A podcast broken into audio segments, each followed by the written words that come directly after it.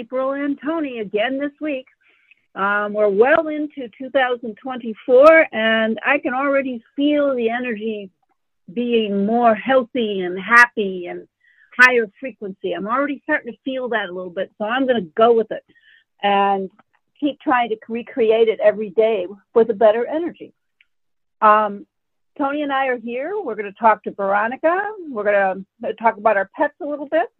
And today, I got a, um, a question from Kathy, who um, says to me, Can you remember how long you had been channeling when Veronica contacted you?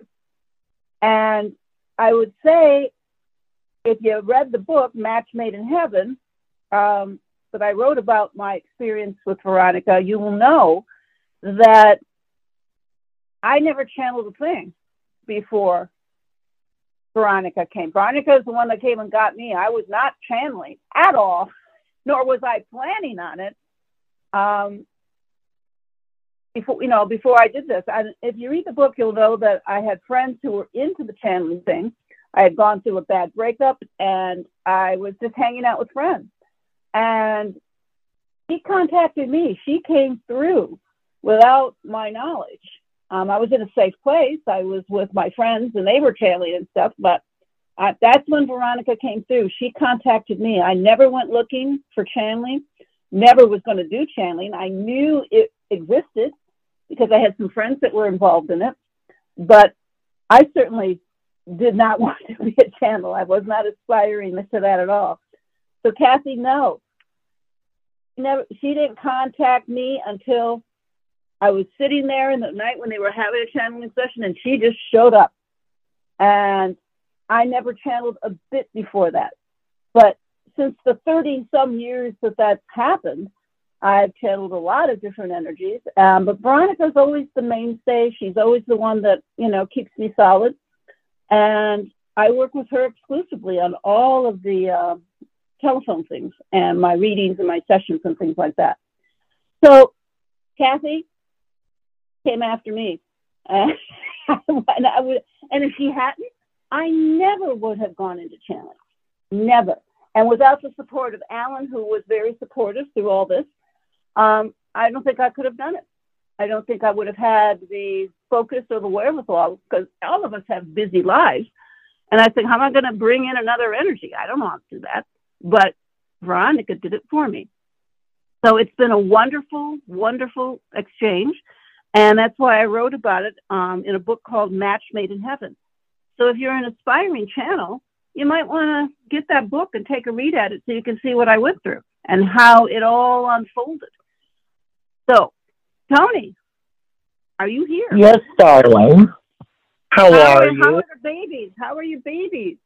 Oh, Dookie went in for his grooming appointment this week. As you remember, Alex went last week. Uh, Dookie took longer to come out of the sedation, which oh. always worries me. But he's doing great. He's fine. Um, both of them now have had haircuts and hygiene and nails trimmed. And uh, I bought them all sweaters because, you know, it's cold here. Get it? As in real cold, right? Well, you have to tell the audience at the beginning of the show, you said, Oh my God, I'm freezing my butt off. It's 32 degrees. Yeah, so I'm not, probably 32 below where you're at?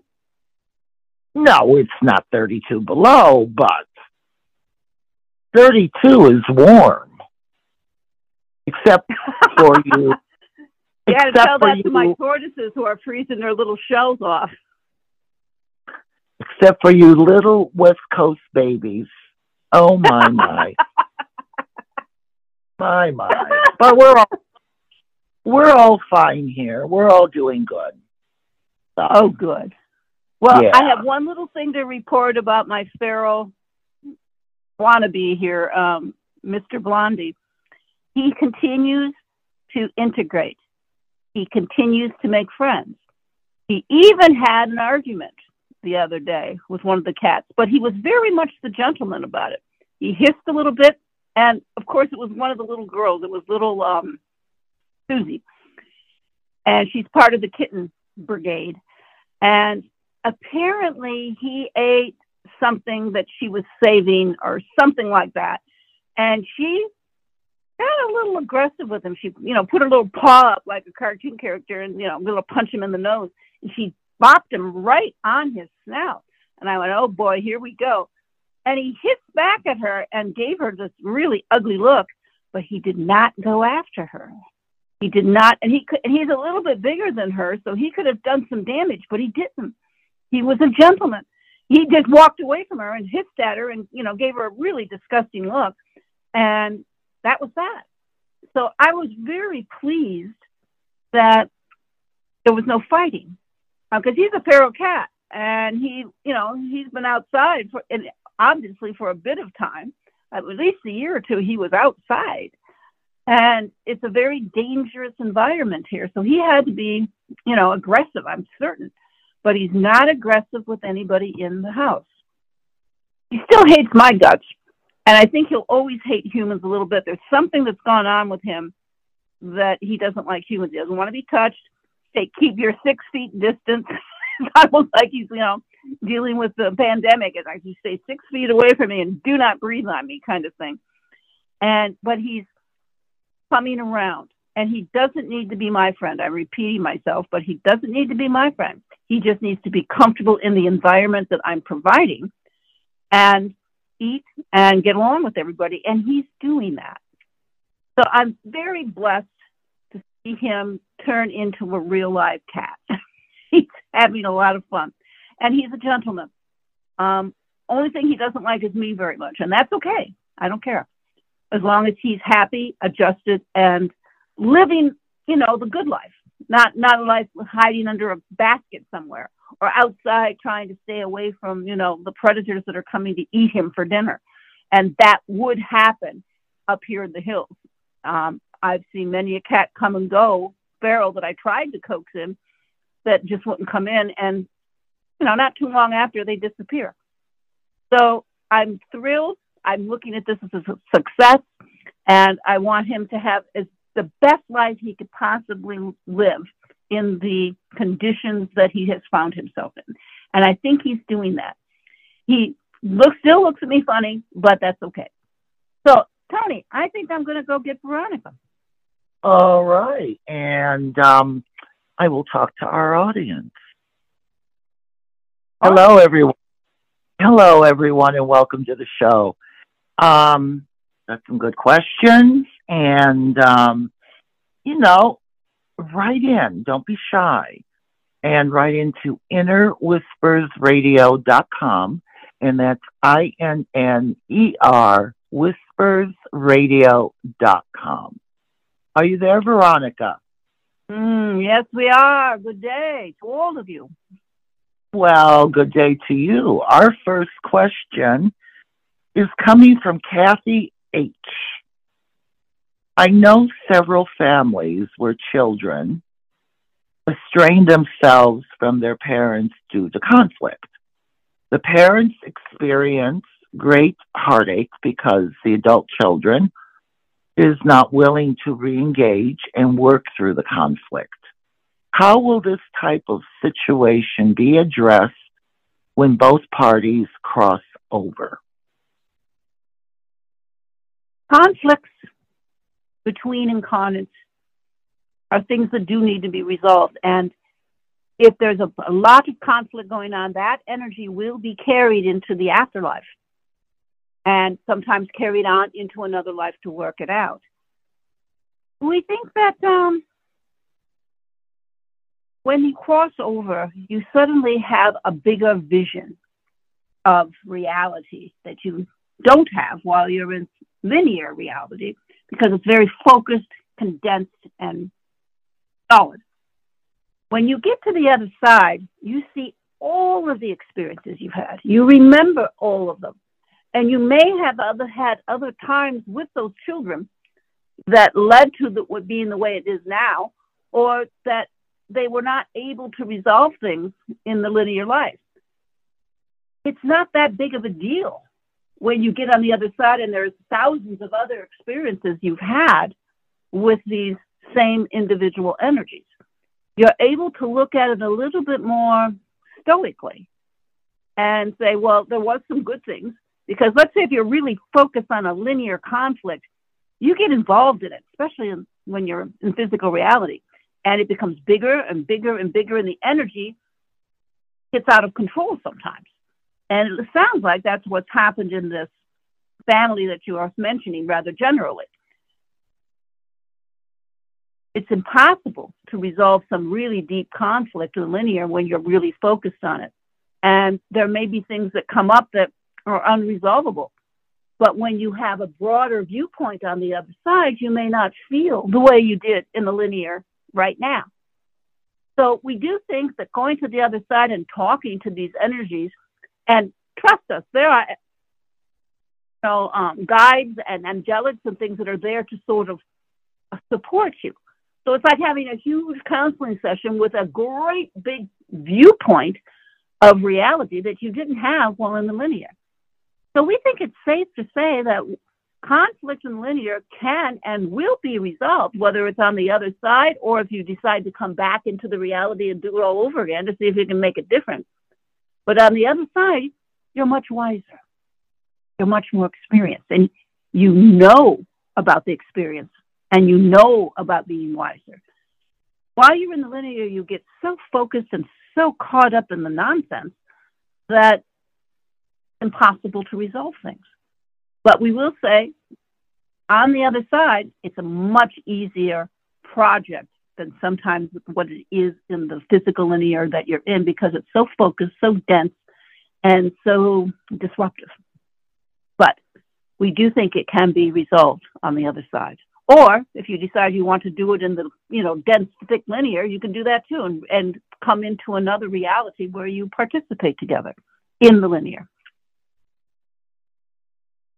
All right, our next question is coming from Martha. How can I help a person who lives from a place of fear in this life? Ooh, that's a tough one. Fear has a consciousness that if you allow it to engage you, will take over all of your thoughts, all of your actions, and all of your dreams and desires. When you feel fear coming in, it's important to tear it down. Because a lot of times it gets built up and expanded in your consciousness much worse than it actually really is. To help a person who is living in fear is a little bit tricky. But we say the best way to help them is to lead by example. When you are faced with something fearful and you deal with it, you look at it and you, you know, resolve the energy of it, those that you would wish to help would see that, especially if they're close to you. They're going to see you resolving conflict. And you can support them also by deciding not to judge them for being fearful, deciding to say, okay, you're fear based. I'm not going to judge that and I'm not going to tear you down over that. I'm going to instead lift you up and try to help you through that through example and through making you aware of the conscious moments available to you. It's not easy helping someone in fear, but leading by example is probably your best bet. All right, our next question is coming from Valerie. Are we all are we all channels when we incarnate on earth? Yes. In a lot of ways your energy, your consciousness, decides to move into a physical, biological body that has been created in another physical place. So, yes, you are all channels, but I think thousands and thousands of years ago, bringing in energies through you in a channeling kind of way was more commonplace. It's only through religion, certain religions, um, that they decided that, oh, we don't want the population talking to God or an energy or an angelic because they might not have the same dialogue that we are trying to propagate here on this, you know, the control thing we're trying to do here. So a lot of religions have poo-pooed it or made it an evil thing. Um, a lot of your entertainment, you know, has about people being possessed by spirits. Sometimes it can be an adequate, accurate assessment, but 95% of the time, energy coming through you is coming through in a loving way. And if you have mental issues besides that, then sometimes it can come in a little bit negative. But it is a natural event. You all do it every single day. You're bringing your energy through that biological body to have a, have a participation. And the energy has had a lot of physical bodies that it's participated in. So, yes, you're all channels. And yes, it should be more commonplace. And yes, it is a beautiful thing, not a negative thing. It's not, you know, the devil coming through kind of thing. There's a lot of energy out there that just wishes to participate and give you help. And we think if all of you took a really good look at your life, you would know that spirit has some ability to help you through the thick, dense molasses that you're all trying to tromp through. It's difficult. So bringing energy through is a commonplace thing. It's been changed in your physical reality to be a little bit more scary, but it's not. Bringing energy through is a beautiful thing. And sometimes, even if it's negative, it's usually an energy that wants to help. So look at it as an opportunity. Don't look at it as sort of a messy thing that you want to avoid because we do think it is beautiful. All right, our next question Jacqueline writes in Is meditation necessary to find peace while incarnated? Well, we would say yes. Um, now, it doesn't have to be standard meditation where you sit cross-legged and you know om through the whole thing, but taking time to separate from the obnoxious physical dense energy that you're all participating in and meditate and get your thoughts, you know, clear your thoughts is a very important thing to do. Is it necessary? Absolutely necessary? No, but it sure does make things a lot easier to move through. So we say take time every day to sit and just be quiet. You don't have to do the traditional stuff. If getting quiet means you take a walk or getting quiet means you take a nap or whatever that quiet moment created for you requires, you should do it. Meditation is something that helps you clear your head of the riffraff. And all of you know clearly that sometimes in linear reality, there's a thick crowd of roof riffraff that you've got to work through every day. And a meditative moment helps you back up from that and say, you know what? I was looking at it this way, but this is the way it really is because I'm, I've cleared the deck, I've cleared the energy. So we would highly advocate meditation while incarnate. And we think the majority of you would too. Now, some people call it prayer. Some people, now some religions call it like a chanting. Whatever it is, participate in it to clear your head. You're all, you know, on the advanced level of a participation here that's very difficult to get through. You need all the help you can get. So if you're not meditating, decide to start a practice of it or something close to it so that you can maneuver through this linear reality a bit better.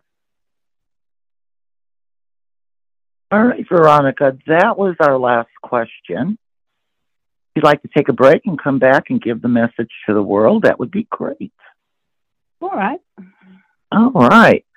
Well, I want to thank everyone for listening to the show today.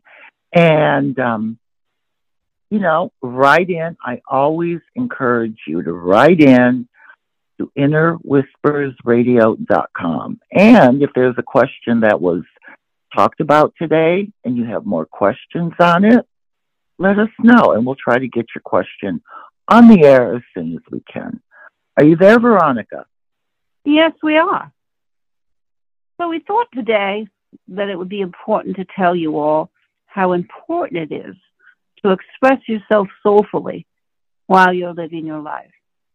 It's easy to get caught up in all the dramatics, the emotions, the thoughts while in the linear and forget why you're here. You're here to have your soul express itself in a denser way so that you can learn the lessons and participate fully. If you're not expressing your soul while incarnate, why did you come in? Um, it's important to do so. So while you are participating, decide that you're going to do it soulfully. And that means you need to have conversation soulfully with yourself to know what it is that you want to do on this planet, to know how you need to participate, how you need to interact. You got to think about these things. We would advise not just tromping through the life going from one drama to the next. And all of you know someone who's doing that. they go from one drama to the next. It's important to stop sometimes and say, who am I? And what am I bringing to the table here? Am I just, you know, an extra in a movie? No. I'm the main player in my own movie. And I need to participate as fully as I possibly can with my soul, not my linear ego needs or desires, but what my soul wants to do. So we would say, take the time, my dear friends. You've got a lot of it on the planet Earth.